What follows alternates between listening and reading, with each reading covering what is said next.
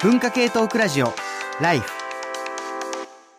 文化系トークラジオライフ11月14日の生放送、赤坂 TBS ラジオのスタジオからお届け中みたいなやつは原稿を見なくてももう喋れる。だんだん勘が戻ってきた。今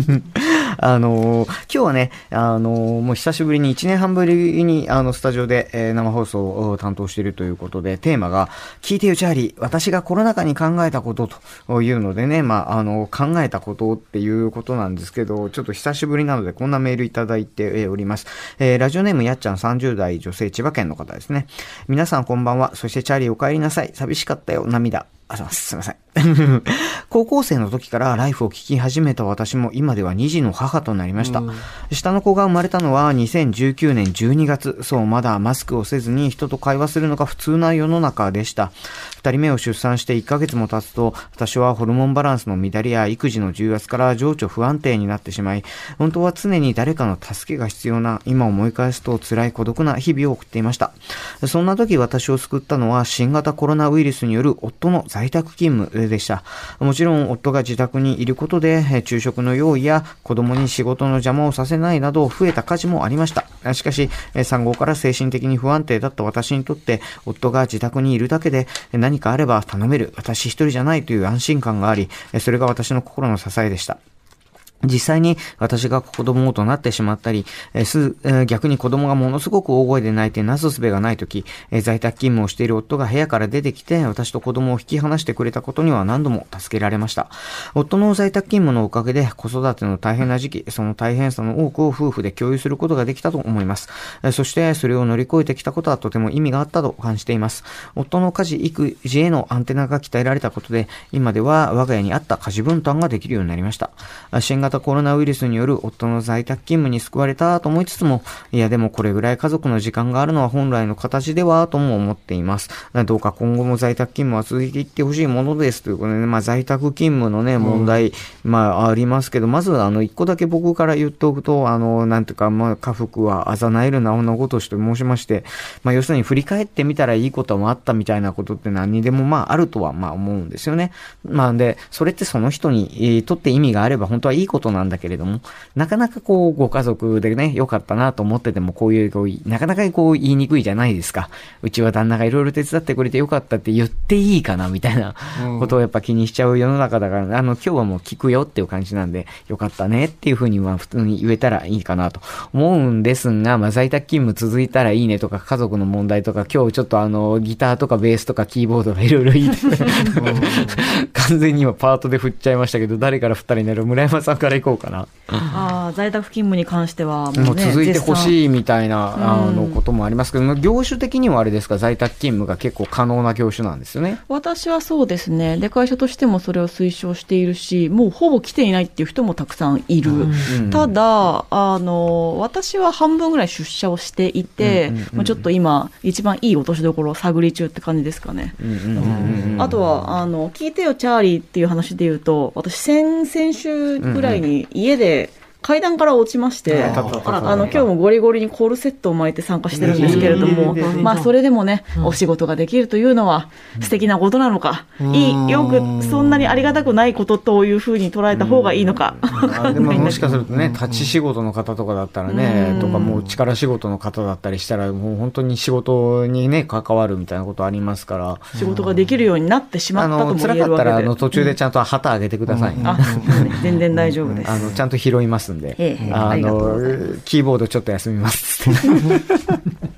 ていう話なんですけど、永田さん、家族のねそのコミュニケーションいろいろと、この方はね、手伝ってもらってよかったって話でしたけど、もちろんしんどい人もいて、結構、家族っていうもののそのあり方とかをやっぱり見直した方とか、家族の時間を見直したみたいな話結構聞きましたよね。それは多分ね、コロナ禍でね、一つのいいのか悪いのかわかんないけど、家族の価値が高まった、で家族のこと考えるようになったっていうのは一つ、変化っちゃ変化かもしれないないよね。まあ、日本のね、その働き方の中でやっぱり仕事と家族っていうのは基本切り離されるべきものみたいなね、うんうん、ところあったわけじゃないですか、うんうんうん。まあ、これが在宅勤務つって仕事が家庭の中に入ってきて、最近もニュージーランドのアーダーン首相かな、なんかインスタライブかなんかで喋ってる時にお子さんがやってきてもう寝なさいみたいなことやってましたけど、あれコロナ前にもね BBC の放送で似たようなことがあった時にはやっぱりこう仕事とその家庭がもしこういうオンライン、取材みたいなものでこうくっついていくといろいろこう問題起きそうだよねなんていう話僕ちょっとしてたんですけれども、実際問題その家族、みたいなものとその職場というか仕事という空間が家庭の中に入ってくることって結構大きな変化ですよね。大きい大きい。あれでしょ、ほら前チャーリーが言ってたみたいに、うんうんうん、ソー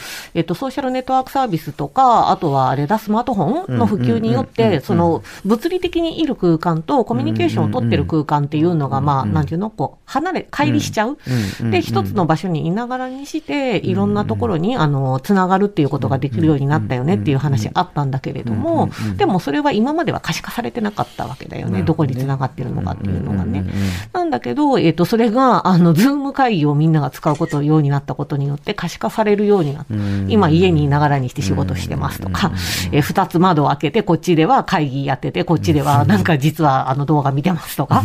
そういうことがなんていうんだろうね、みんながやるようになった、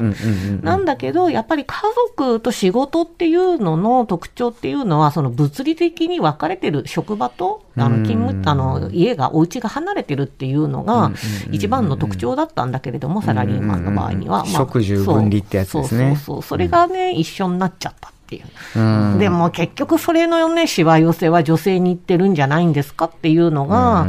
今のところはあれだね、いろんな調査が示すとこだよね。本当にその新しいそのあり方とかリテラシーみたいなものって家庭の中の工夫だけではまあなんともいかず、それこそね会社の方でみたいな話とかってのがありますよね。私が聞いた面白い話は、家の中で Wi-Fi がつながりやすい場所っていうのを誰が使うのかによって家庭内の序列が決まってるっていうチャンネル権みたいな話だ。そうそうそうあれか、中継機とかがないとやっぱりこうリビングが一番つながるからこう2階とか部屋とかだとつながらないみたいなことが起きるってやつですね。で結局夫の在宅勤務の夫が一番いい場所を常に占有しているからそれで周りが恨んでるって話を聞いて新しいなって思いました。私が新しいなと思ったのは、おしゃれな壁のところを取り合いになるっていう、はいはいはい、その話常見さんに聞きたかったんですよね、はい。結構それで多かったのはクローゼットとかを改装して俺の仕事場にしたって投稿を、はいはいはい、今年1年何度見たかみたいな、ズーム移りをよくする場所にことがありましたね。でちょっとここで2つ論点があると思うんですよ。一つは出産直後にパートナーが近くにいるかどうか問題で、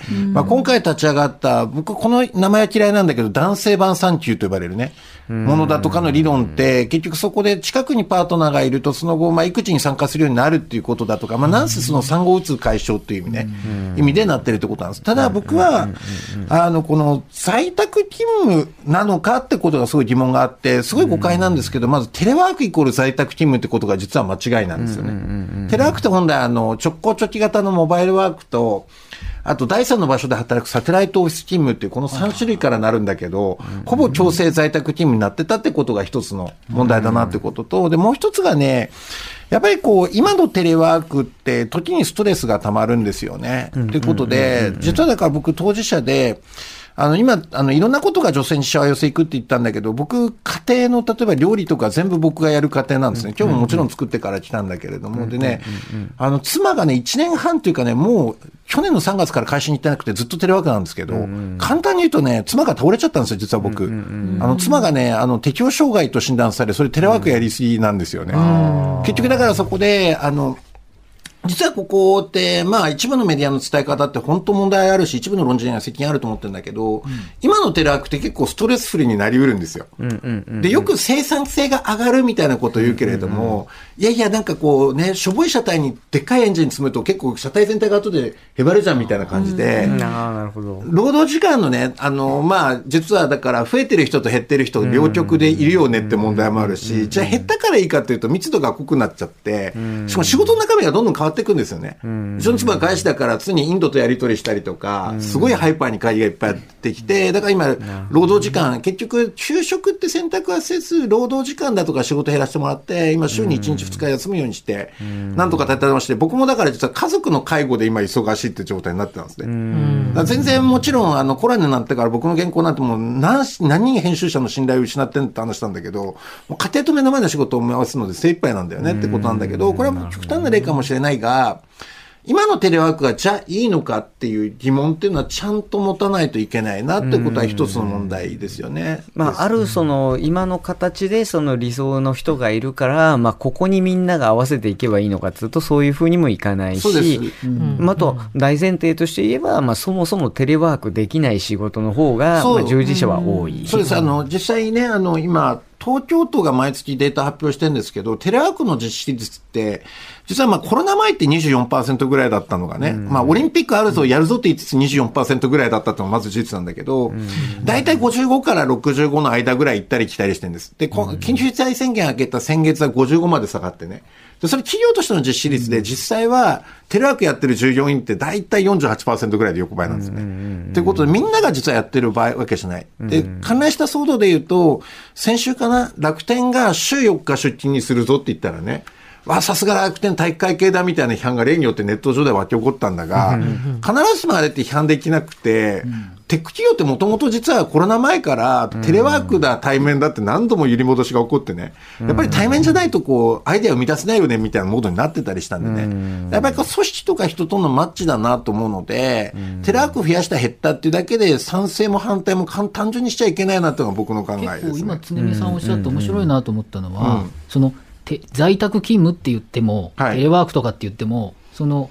ずっと家にいる場合もあれば、はい、そのシェアオフィスみたいなところに行ったりとか、いろんなバージョンがあって、それが一緒くたになりすぎているということですよね。そうです。本来はね、実は特にサテライトオフィス勤務っていうのが、実はコロナ前からも広げようって言ってたし、で一方でコロナになったんで共有スペース危ないよねってなって、若干それダウンした。あれとしてなれば一人だけのスペースとか一部できたじゃないっていうのはあるんだけれど ね、駅とかでなんかちょっとできるやつとかできたじゃないですか、みたいなやつがね。で NTT が今回転勤を選択的に廃止できるぞとか、テレワーク進めるぞって言ったけれども、もっとこれあれでなんかこう注目してほしいのは、全国にサテライトオフィスをいっぱい作るぞって言ってるんですよね。あのあたりっていうのが実はむしろ新しい働き方 でよくだからコロナで働き方戻るのか、いやテレワークなのかっていうんだけど、戻らないじゃなくてどう進めるかって議論がね、結構だからバリエーションがいろいろないと、さっき のメールの方みたいに、コロナによって家族がいい意味で絆ができた人もいると思うけれども、やっぱりその密室育児というか一人きりでっていうことで、在宅になってもしかしたらその2人とも在宅でストレスが溜まって、この方とは違うようなケースができることもあるわけですよね。いやまさにだってそれコロナ DV ですよ。まあそうそうそうみたいな問題だとか、あと学生も今まで親とこんなに密に過ごしたことなかったから正直嬉しいって人もいれば辛いって人もいるよねみたいなね。長津先生、そういうデータもやっぱりいろいろ示されてる、まあいろいろありすぎてまだちょっとよくわからない、時間経たないと分析は難しい、そうなんだね。ただまあ一つ言えるのは別になんて言うんでしょうね、その外出制限ということだけじゃなくて、例えば児童館とか育児支援センターとかも予約制になっちゃってね、そのなんだそうソーシャルディスタンスの関係で、でそうすると予約するんだけど、じゃあ予約したその日のその時間に子供がお出かけしたい気持ちになってるかって言ったら、それはまた別問題なので、子供ってそんなにあらかじめ予定がねできないからね、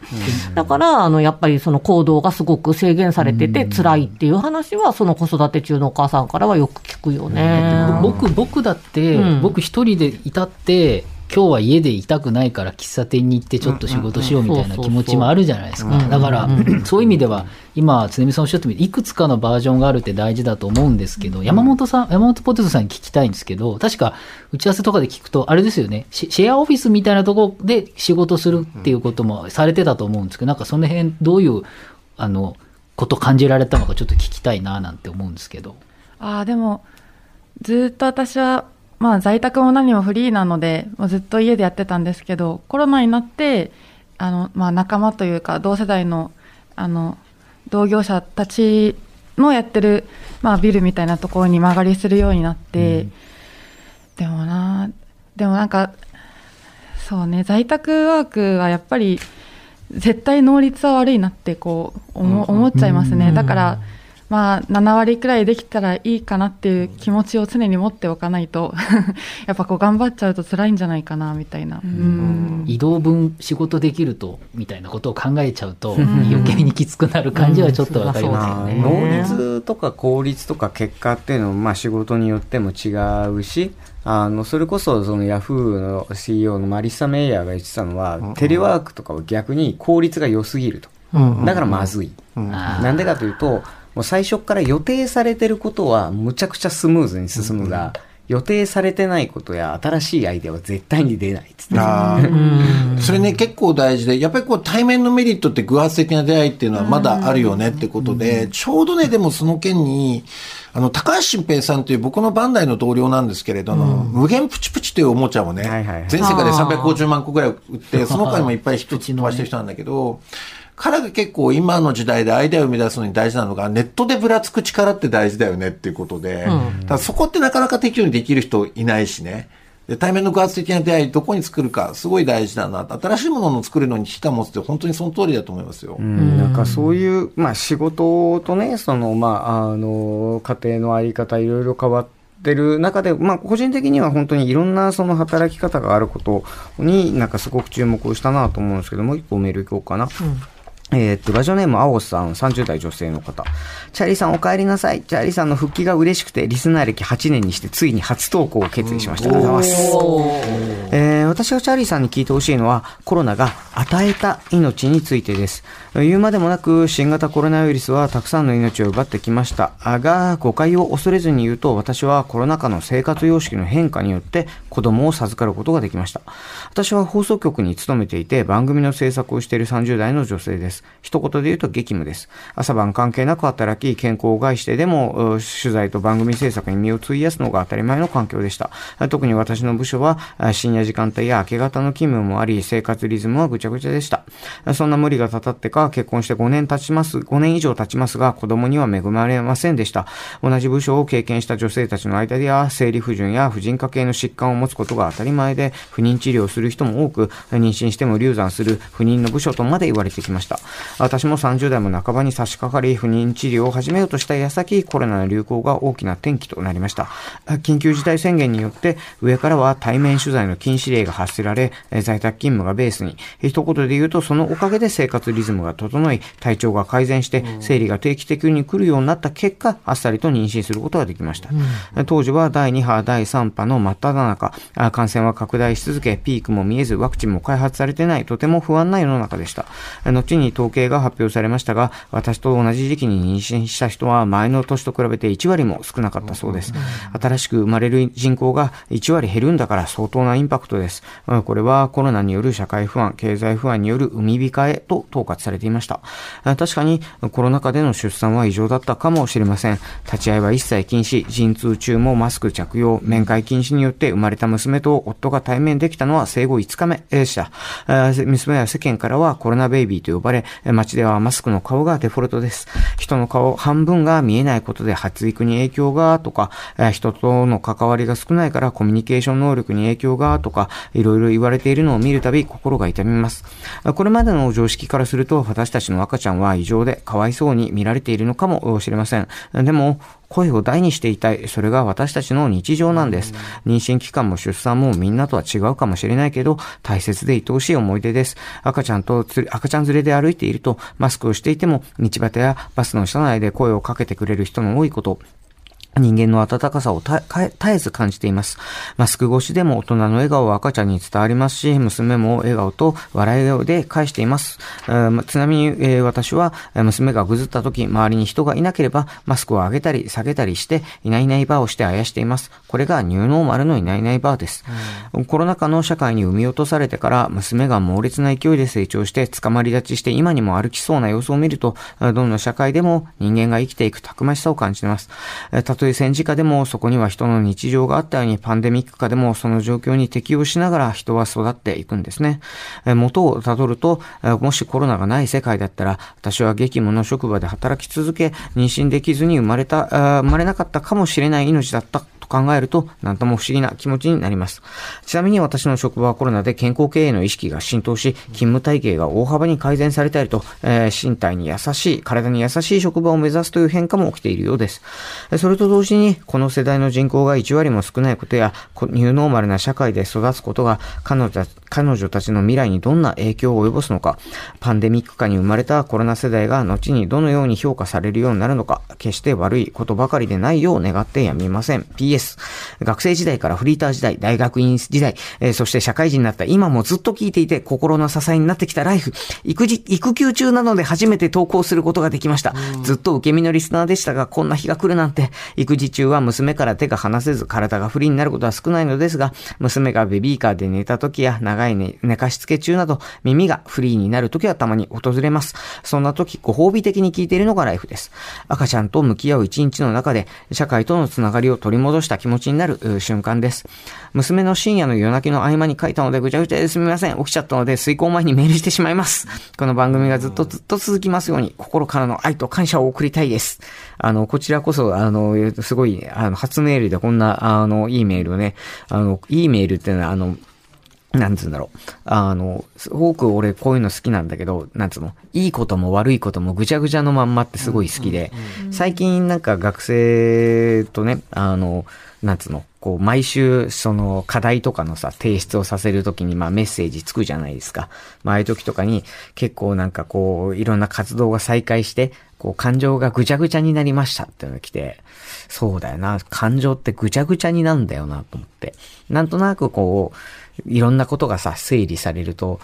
今日はこうなんかこう明るくとかね、今日はもう思いっきり泣くとかね、そういう感情を整理する方法みたいなのは散々こうネットの記事とかでもね、出てくるんですけど、感情って多分ぐちゃぐちゃなもんなんですよ。で、ぐちゃぐちゃだから人前に出すと、あるところはトゲが刺さるし、あるところは逆にほんわかするし、でもそれをなんかこう整理せずにでーんって出してくれるのがこの番組だと思っていて、なんかね、こう社会とのつながりを感じますって言われて、この社会でいいのかってのはやや不安なんですがでも、まあ、こういう社会にもちゃんとこう、ね、こういうぐちゃぐちゃを受け止める人はいるよっていうのをね、なんかうまく拾えたらなんかこう伝わってくれたらいいなと、思っておるんですが、常見さん、はい、まあ仕事とそのまあいわゆるこうリプロダクティブヘルスっていうんですか、まあもちろん別に女性だけの問題ではないとはいえ、やっぱり激務になるとこうやって生理が止まって妊娠もできなくなってみたいなことっていうのは、今特に朝の早い番組テレビ出てるんで、で今日も深夜だし、まあいろいろ思うところはまあありますけれども。いや、そう、僕自身妊活当事者で5年と数百万円かけてやっと授かったわけですよ。うん、本当だから、そのコロナ前でもその時間の捻出とか、あと心折れるんですよね、本当にね。で、今月もできなかったって時に、僕だ、妻が泣く時に黙って僕と妻の似顔絵を描いて、その真ん中に赤ちゃんが生まれてくる絵を描いてね、その絵をずっと妻が保存してくれてるんだけれども、もういろんなことやって。で、切迫早産にもなりそうになったりとか、いろんな危機があったんだけれども、でもやっぱり本当すごい大変な中ね、授かって本当おめでとうございますということと、まあいろいろ大変なこともあるけど、新しいこう、家族像とか、まあ新しい世代を作る子供になってほしいなというふうに思いますね。本当でも、そうなんだよな。そういうことだと思います。で、その中でですね、私の曲なんですけれども。あ、そうですね、曲行きましょう。うんうん、アボヤングという方で、これ実はダチャンボというバンドの、よくフジロックに結構な頻度で出てるバンドの、ボーカル兼ギターで、実は高校の同級生で、高校1年生のですね、入ったすぐの時に、同じ教室に今の教師郎か、あるいはストリートスライダーズかなみたいなルックスのやつがいて、そいつがこいつだったんですね。で、めちゃくちゃ歌もギター上手くて、こいつは何かやると思ったら、あっという間にコンテストで高校時代も賞を取ったし、大学時代も、下北沢のライブハウスの動員記録を塗り替えていって、で、音楽性ガレリーと変えて、一回そうなんだよな、メジャーデビューの話があったけど、音楽性変えてくれって言われて反発してね、そしてとっても自由な、なんかフィッシュみたいなジャムバンドを作ってね、で、アメリカとかオーストラリアでライブやったりとかね、してるんですけれども、で、彼が今年のフジロックに、出たんですよ。様々な形で3回ぐらいステージに上がってね、ダチャンボとしてもフィールドオブヘブンに出たんですね。いや、ダチャンボのライブめちゃくちゃ良かった。すごい良かったでしょ。最高に良かったですよ、あれは。深みが増しててね、すごい良かったんだけど、で、彼がですね、コロナ前に作った曲を、今回、そうだ、クラウドファンディングでね、レコーディングして今回 CD が出たんですね。そこに入ってる、生きてる限りパーティーは続くという曲なんですけど、このね、生きてる限りパーティーは続くって言葉で、今、チャーリーがすごく感極まったんだけど、今日のライフにぴったりだと思わない？なんかみんな、間違いなくこの言葉聞いただけでみんなグッと来てると思うんだけど、しかもまあ、ライフも実は15周年なんですよね。本当は先月かな、なんだけど、1ヶ月ずれて、やっぱりその、なんか、これ本当ライフみたいな曲だなと思って、やっぱりチャーリーと、長谷川プロデューサーとその仲間たちがね、この、いわゆる部室のような空間を作ってくれてて、で、そんな時に部室で歌ってる青木くんのことを思い出して、今日はぜひこの曲紹介したいなと思います。長くなりましたが、青ヤングで生きてる限りパーティーは続く。文化系トークラジオ、ライフ。